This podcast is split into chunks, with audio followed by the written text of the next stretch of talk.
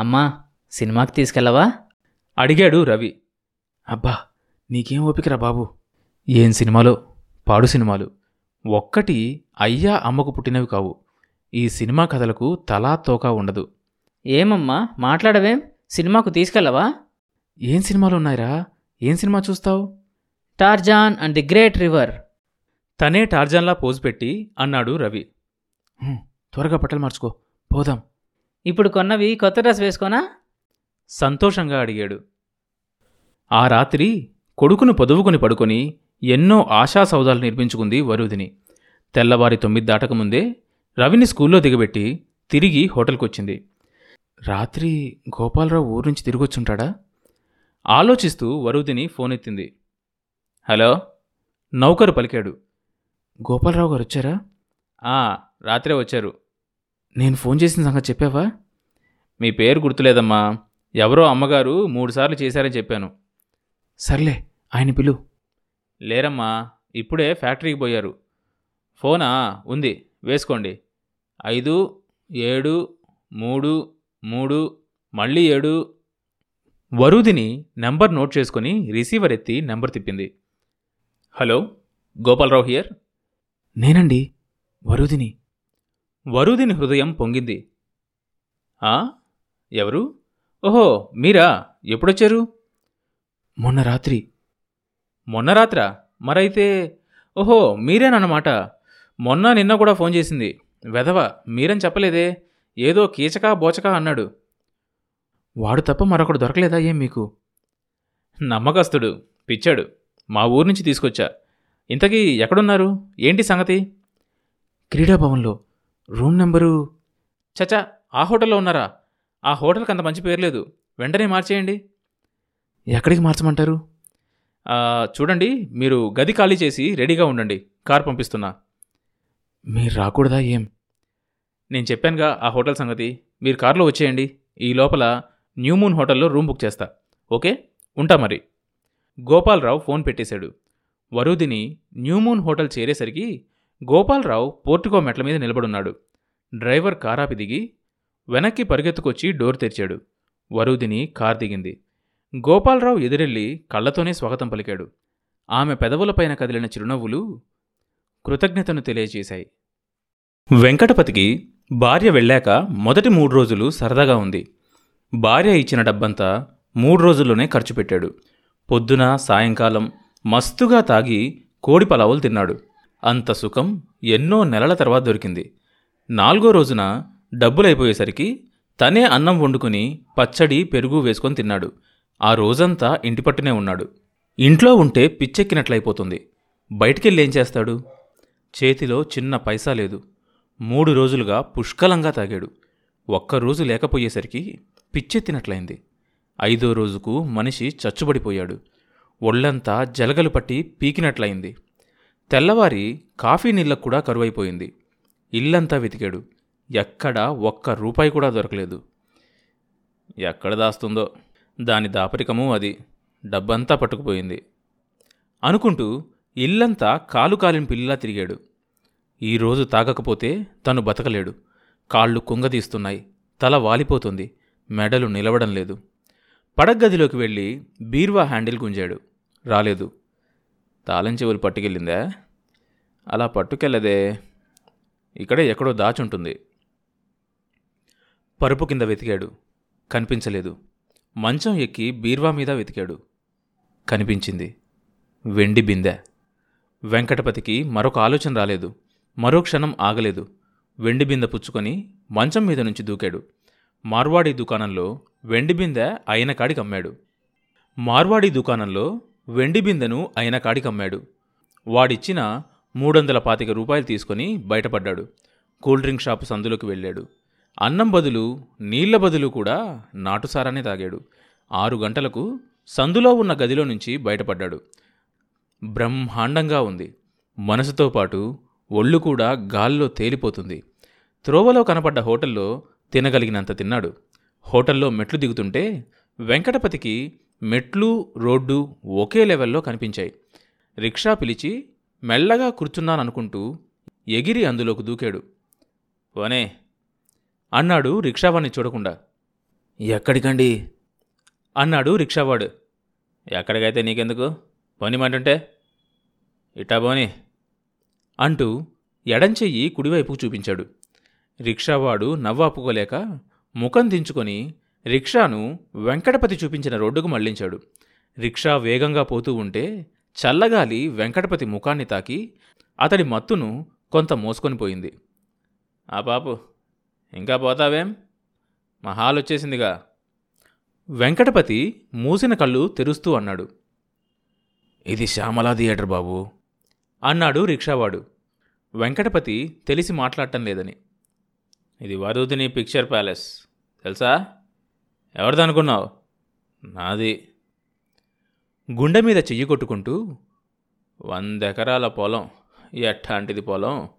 మొనగాడి పొలం అమ్మేసి కట్టాం ఈ హాలు. శ్యామల అని పేరు మార్చారు కదయ్యా. మళ్ళీ మారుస్తాం వరుదిని పిక్చర్ అని హైకోర్టే వచ్చి మార్పిస్తుంది. కింద కోర్టులో దగా చేశారు. కథానాయిక ఆడుతుంది. వెళ్తారా ఆడని ఆడని శ్యామల్నే ఆడని. శ్యామల కాదు శ్యామల్లో కథానాయిక ఆడుతుంది. దేన్న దాన్ని ఆడని కథానాకినే ఆడని. నువ్వు రిక్షా ఆపావా? మీరే దిగాలి రిక్షా ఆగే ఉంది. వెంకటపతి రిక్షా దిగుతూ తూలి రిక్షా పట్టుకొని నిలబడ్డాడు. ఒక రూపాయి రిక్షావాడి చేతికిచ్చి నీకెంత రావాలో అంత తీసుకో అన్నాడు. ఎప్పుడో తప్ప రిక్షా ఎక్కని వెంకటపతి. టికెట్ కొనకుండానే హాల్లోకి వెళ్ళి కూర్చున్నాడు వెంకటపతి. గేట్లో వాడు చూసి చూడనట్లు ఊరుకున్నాడు. సినిమా చూస్తున్న వెంకటపతికి మొదటి మూడు రీళ్ళు గజిబిజిగా ఉంది. తరువాత కథలో పట్టు దొరికింది. కథానాయికలో సగం వరూదిని వరూదినిలో సగం కథానాయిక కనిపించారు వెంకటపతికి. వరూదిని కథ కథానాయకి కథగానో కథానాయకి కథ వరూదిని కథగానో నడిచి కథ ముగిసినట్లుందే కానీ స్పష్టంగా తెలియలేదు. సినిమా అయిపోయింది. జనంలో పడి తోసుకుంటూ వెంకటపతి రోడ్డెక్కాడు. ఆకలి. ఒకటే ఆకలి. మనిషి కరకరలాడిపోతూ మిలిటరీ హోటల్కి నడిచాడు. మీల్స్ టికెట్ కొనడానికి కౌంటర్ దగ్గర నిలబడి జేబులోకి చెయ్యి పోనిచ్చాడు వెంకటపతి. జేబులోకి పోయిన చెయ్యి చాలాసేపటి వరకు బయటికి తిరిగి రాలేదు. కొట్టేశారు. డబ్బు కొట్టేశారు. వెంకటపతి మత్తు పూర్తిగా దిగిపోయింది. కేకలు పెట్టాడు. పెద్ద పెద్ద అంగలు వేస్తూ కథానాయక ఆడుతున్న సినిమా హాల్కేసి పరిగెత్తాడు వరూదిని భర్త. మన లాయరేంటి? అట్లా మాట్లాడతాడు? వేట్ సిక్స్టీ నైన్ గ్లాసులో వంచుతూ అన్నది వరూదిని. సుబ్బరామయ్య గారికి మించిన చెయ్యలేదు సివిల్ దావాల్లో ఆయన్ని మించినవాడు మన రాష్ట్రంలోనే లేడు. గ్లాస్ అందుకొని సోడా పోసి కలుపుతూ అన్నాడు గోపాలరావు. ఆయన చెప్పిన దాన్ని బట్టి చూస్తే నాకంత నమ్మకం కలగడం లేదు మరి. తన గ్లాసులో మరి కొంచెం సోడా కలుపుకుంటూ అన్నది. అరెరే అంత సోడా పోస్తావేం? డైల్యూట్ అయితే మజా ఏముంటుంది? నాకంత స్ట్రాంగ్ అవ్వదు. గుండె అసలే బలహీనం అన్నది వరుదిని. అసలు తనకు జబ్బు ఏమిటా అన్న ఆలోచన వచ్చింది వరుదినికి. మొదట్లో భర్త కొట్టినప్పుడు పల్లెటూరికి మూటా ముల్లే కట్టమన్నప్పుడు తనకు గుండె నొప్పి అని ఊహించింది.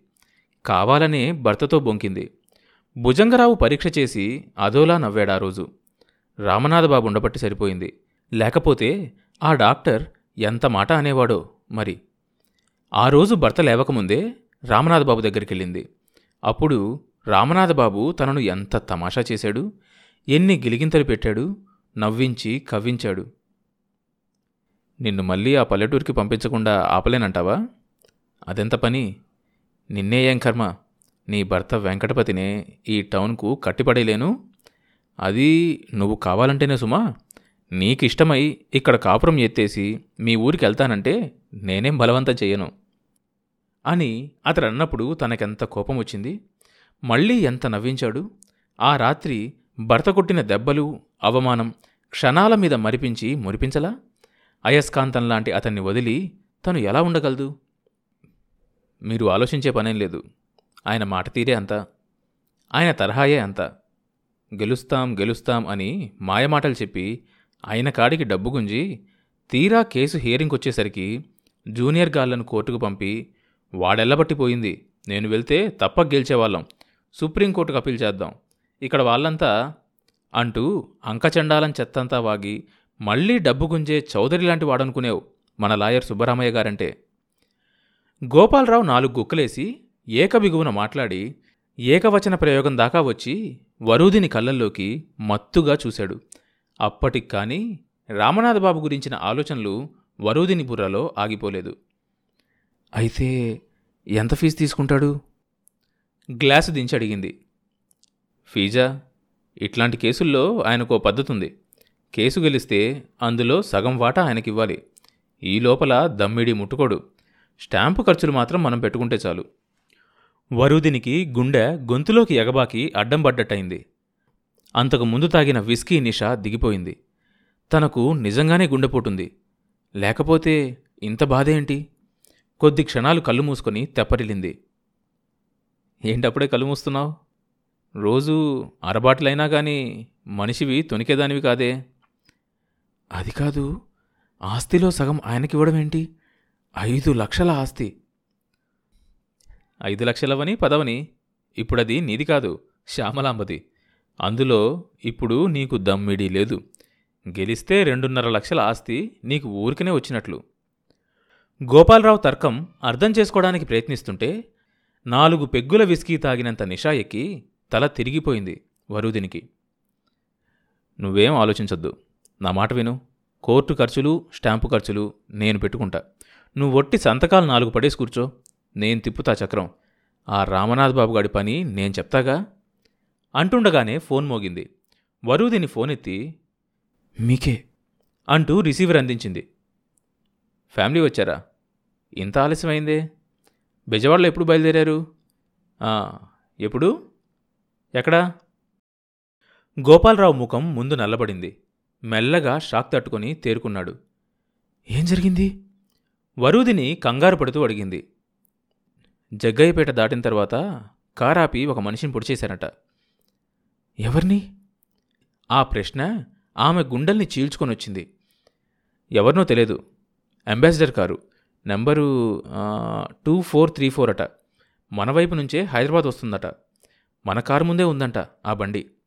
మన డ్రైవర్ అది చూసి కారు వెనక్కి తిప్పి జగ్గయ్యపేట పోయి పోలీస్ స్టేషన్లో చెప్పాడట. తర్వాత భాగం వచ్చే ఎపిసోడ్లో వినొచ్చు. ఈ షో అన్ని మేజర్ పాడ్కాస్ట్ ప్లాట్ఫామ్స్లో వినొచ్చు. కొత్త ఎపిసోడ్ రిలీజ్ అయినప్పుడు మీకు తెలియడం కోసం సబ్స్క్రైబ్ చేసుకొని నోటిఫికేషన్ టర్న్ ఆన్ చేసుకోండి.